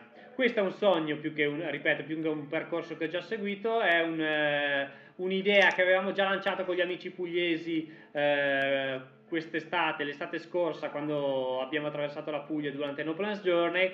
Ed è un, uh, un'altra di quelle, di quelle, cose, assieme alla via Francigena del Sud di cui parlava prima Vito, eh, anche questa è una, una di, quelle, di, quelle, idee che butto lì, vero? Se cogli, eh, se vuoi cogliere.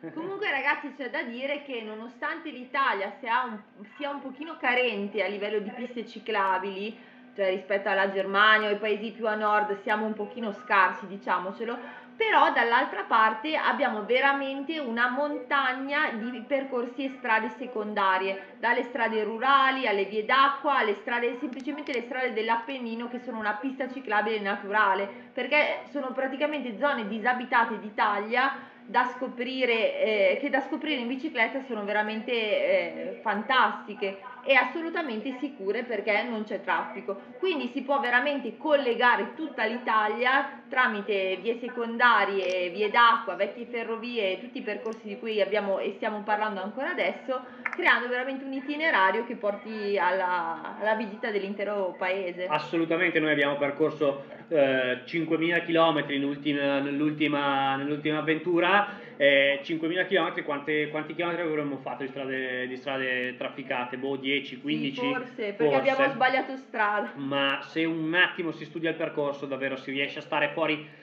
quasi sempre completamente fuori dal traffico. Lucia dice vi aspettiamo giù in Ciao Puglia. Lucia, eh lo so, lo so. E Vito ci dice cogliamo, cogliamo. Quindi cogliamo ragazzi, via Francigena del Sud, Acquedotto Pugliese, insomma mettiamo tutte insieme e facciamoci un bel viaggio nel, nel nostro sud Pedaliamo per l'Italia, insomma, pedaliamo dai, per pedaliamo per l'Italia. Bene, passiamo all'ultimo itinerario per, la, per questa serata e ce lo racconta il Bendo che cosa ci racconti, Bendo? Eh, io vorrei parlare eh, di una ferrovia nostrana, vale a dire della provincia di Bergamo, eh, perché è giusto parlare in questo periodo di Bergamo e della bellezza di questa, della nostra provincia, nonché della città. La nostra provincia ha diversi ciclabili, eh, di cui una è veramente bella è la pista ciclabile della Valle Brembana. Le valli bergamasche sono tre e la Valle Brembana è, è una di queste. All'inizio del Novecento era stata realizzata una ferrovia eh, che altro per passeggeri eh, che volessero arrivare alle terme eh, di San Pellegrino Terme. Il senso della ferrovia era questo, trasportare tutti i clienti delle, eh, cioè possibili clienti per le, delle terme di Terme. E ehm, questa ferrovia eh, che rappresentò i fasti eh, in tempo, negli anni 60, cioè dopo 60 anni di eh, onorato servizio, eh, venne abbandonata eh, prediligendo eh, gli autobus o il trasporto su, su camion, quindi su gomma. E all'inizio del 2000, grazie anche all'amministrazione e, a, e anche con il supporto di qualche ciclista ex professionista, mi ricordo Ivan Gotti di San Pellegrino Terme, che venne citato anche lui, eh, eh, si pensò alla realizzazione di una, di una vera e propria pista ciclopedonale. E finalmente nel 2008, eh, dopo aver completato vari pezzi, abbiamo anche noi una pista ciclopedonale che ci permette di eh, attraversare tutta la valle, o meglio di percorrere eh, il fondo valle eh, Brembano ehm, a fianco del fiume Brembo eh, per circa una trentina di chilometri. I primi, diciamo che ehm, chilometri all'imbocco della valle li hanno conclusi l'anno scorso e, ed è bellissimo. Fortuna è stato l'ultimo lotto, anzi il penultimo lotto di, di realizzazione perché quello più difficoltoso. Ed è eh, bellissimo perché da Villa d'Almè, che è un paese alle porte di Bergamo, eh, si possono fare 6 km fino alla località Punti di Severina, eh, in mezzo a, a questo ambiente, eh, quindi con, con circa una decina di gallerie. Queste gallerie che chiaramente non erano che le gallerie della ferrovia. È un percorso che è completamente asfaltato, per cui io che sono uno stradista e che la percorro ogni volta che vado in Val Brembana con la bici da corsa, vorrei, dico lanciare un appello, ma comunque fare in modo che anche tutti gli stratisti malati delle medie, delle velocità, ne potessero usufruire, magari anche con, un, con l'ausilio di un paretto, perché io ne ho visti tanti senza paretto, e quei pochi che ho visto senza paretto. Detto questo, si raggiunge la località Ponti di Segrina, si chiama proprio Ponti, perché ci sono cinque ponti storici, rappresenta un po' la, la della valle, oltre la quale c'è il paese di Zogno. Da Ponti di Segrina a Zogno per forza bisogna entrare una, nella strada principale che è trafficata, è l'unico e infatti questo ultimo lotto di realizzazione, di costruzione della ciclabile avverrà o quest'anno o l'anno prossimo. Quindi per fortuna.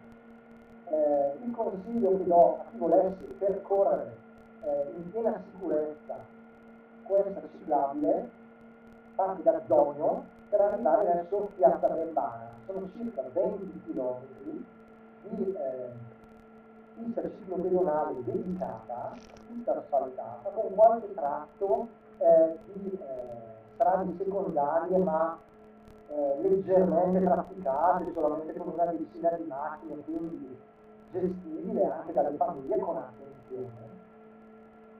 E eh, è circa una ventina di chilometri la pendenza e i storici, perché come tutte le ferrovie, eh, le pendenze sono veramente contenute.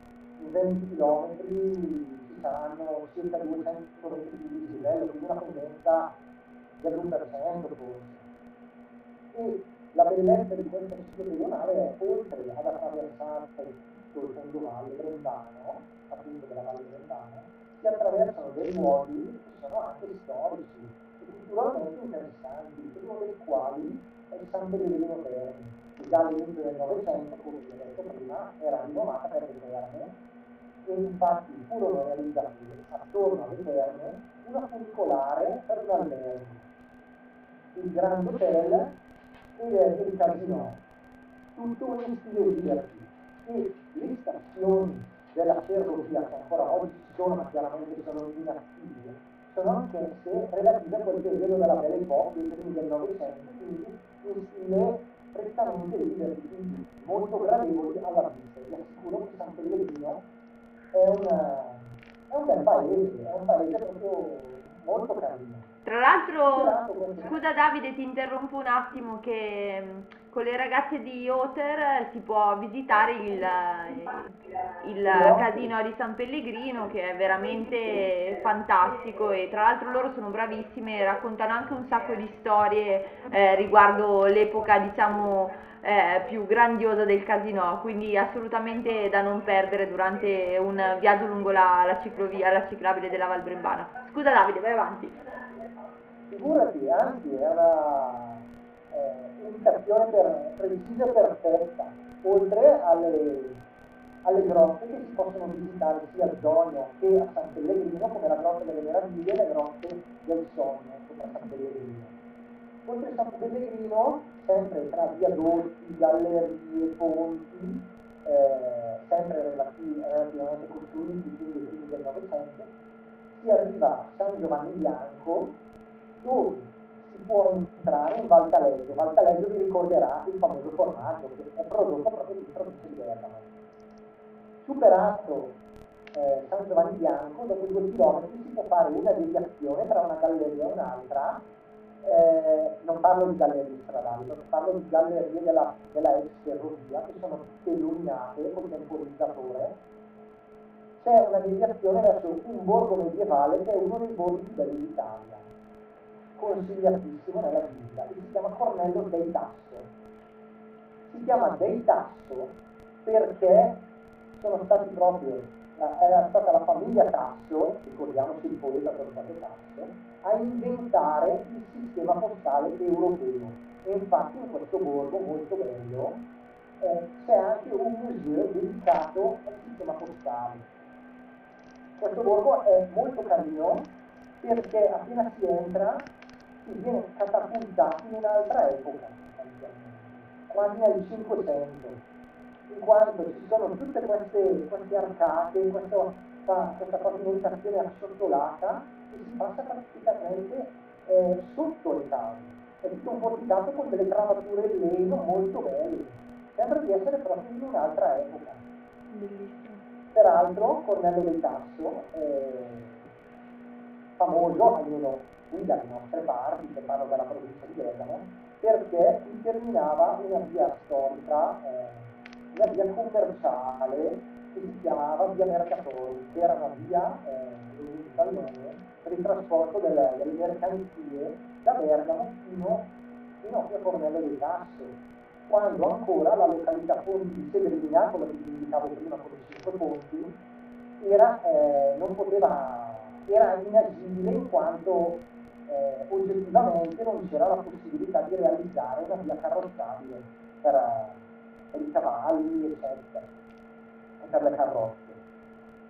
E da Cornello poi, peraltro, eh, prosegue una via storica, una via storica che partiva da Bergamo e raggiungeva Cornello di Tasso attraverso i punti di Selina quando finalmente eh, sono stati aperti questa via si chiama la via Friula, via commerciale che ha aperto le porte, almeno per un paio d'anni, eh, al centro Europa. Cioè Bergamo poteva eh, commerciare con la Svizzera attraverso il passo San Marco, che è uno dei passi eh, che confinano tra eh, Bergamo, tra la provincia di Bergamo e la provincia di Sicilia. Superato eh, Cornello del Tasso, si giunge a Piazza Brembana, che è una località, sostanzialmente la località di Media Valle, dove termina la pista ciclabile, con un video Innanzitutto c'è un bellissimo ponte storico che si chiama Ponte delle Capre, assotolato. E poi c'è un viadotto e una curva a 180 gradi, bellissima, panoramica, sulla vallata, prima di entrare in una galleria che è l'ultima, in curva mai illuminata, che permette di accedere al paese eh, di Piazza Brembana. Questa è una bellissima ciclabile che consiglio alle famiglie da Zogno a Piazza Brembana, 20 km in andata e 20 km al rientro, consiglio anche alle famiglie, nonché a tutti i bitumari. Ah. Mi auguro insomma, di essere stato chiaro, insomma. Io la percorro da bitumaro e quindi eh, mi sento in dovere di, di dirlo, oltre a, a chi, alle gravel, a bici da viaggio, bike trekking, qualunque mezzo può andare bene, può andare bene anche la graziella della nonna Pina. Signora Pina è sempre presente. Eh, esatto. Sempre presente. Poi vorrei far presente un'ultima cosa relativamente a questa ciclovia, che eh, al riscentro, oltre a qualche locanda dove poter assaggiare qualche prodotto tipico locale, di cui parliamo appunto di mangiare perché ne stiamo parlando da tutta la serata, eh, c'è la polenta d'aragna che non è altro che una polenta con burro e formaggi tutto all'interno Sì. vagina, eccetera, eccetera. E poi, durante il rientro, ci si può fermare a San Pellegrino Terme, dove c'è un birrificio molto famoso, famoso anche a livello internazionale, in quanto ha vinto dei premi eh, per quanto riguarda le sue birre, si chiama Birrificio di Aprila. Recentemente ho scoperto, eh, grazie ad un amico, anche lui biker, Mauri, quello che era con noi al, CBD, che fanno anche un dolce che ricorda un po' il tiramisù, ma in realtà si chiama tiramisù. Ah, Questo è tutto quello che volevo dire di questa ciclovia bergamasca, tutta in provincia di Bergamo, ed era giusto parlare. Poi ricordiamo che, che Davide è proprio di Bergamo, lui vi- vive a Bergamo e quindi conosce a menadito le zone e come diceva prima la ciclovia della Val Brembana l'ha percorsa più e più volte e quindi ci ha saputo dare anche qualche, qualche chicca. Anch'io sono stata al birrificio via Priula e tanta roba, insomma la birra è buonissima. Non ho provato il birramisù ma è un'occasione, è l'occasione giusta per tornare a provarlo insomma. Io avevo una domanda da parte di Emanuele, dice ragazzi fate vedere qualche video o foto dei vostri viaggi e volevo che rimandaste al canale vostro YouTube e al, al blog, perché Certamente, stanno nascendo nuovi articoli. certamente. Allora, i, i video eh, che potete vedere li potete vedere sul canale YouTube, eh, quelli i nostri li potete vedere sul canale YouTube di Life in Travel eh, e i video invece dei viaggi di ehm, Fra li potete vedere sul, ca- sul suo canale YouTube. Ciclo ergo sum, scritto con CY, ciclo, cyclo, all'inglese, ergo sum. Cyclo Ergo Sum. Pedalo quindi sono.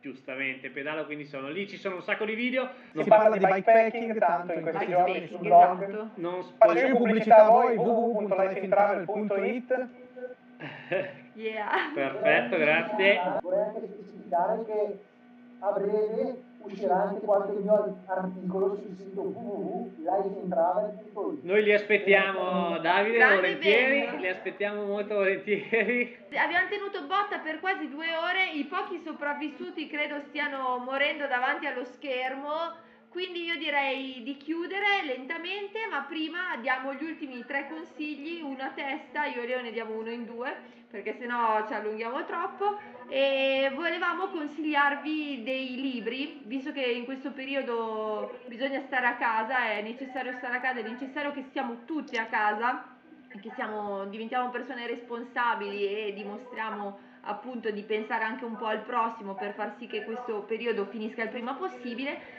eh, vogliamo consigliarvi delle letture. Eh, Fra, vuoi iniziare tu? Prendo la Prendo la bici. bici e vado in Australia di Francesco Gusmeri.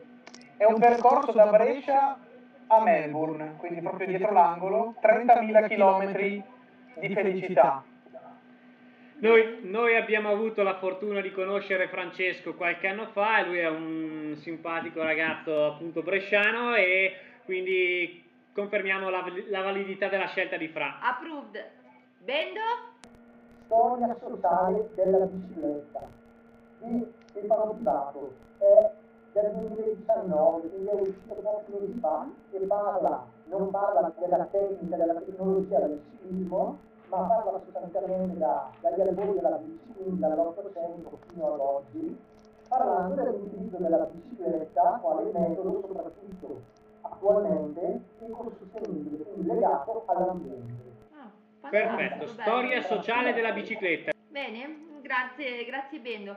Noi invece vi proponiamo L'anarchico delle due ruote di Luigi Rossi e praticamente è la storia de- del primo grande cicloviaggiatore italiano, Luigi Masetti di Trecenta, Veneto, che ha compiuto delle grandi imprese di fine 800, a fine 800 ha compiuto queste grandi imprese in bicicletta e poi è sparito non, non, si, non, si, sa più bene dove, dove, sia finito e quindi ha anche un, un, finale un po' leggendario, insomma, a questo personaggio. Quindi vi consigliamo questo libro e vi ringraziamo tantissimo per essere stati tutta la serata qua con noi. Non sappiamo se replicheremo. Vi, vi, vi ripetiamo e vi risuggeriamo di pedalare per l'Italia, quindi pedaliamo per l'Italia tutti insieme. Eh, appena sarà possibile, chiaramente non adesso. E niente, vi ringraziamo Davide. Ciao ragazzi, grazie a voi e grazie a tutti quelli che ci hanno ascoltato. Ciao Bendo. Francesco. Ciao ragazzi, grazie mille. Per ora sogniamo per l'Italia e poi pedaliamo per l'Italia appena possibile. E ragazzi, speriamo anche... di vederci il prima possibile di nuovo su questi schermi, magari con un altro live, connessione permettendo e noi andiamo a recuperare Nala che è già sdraiata sul letto. Ciao! Ciao, buonanotte a tutti! Ciao ciao! Ciao, ciao, buonanotte! Ciao.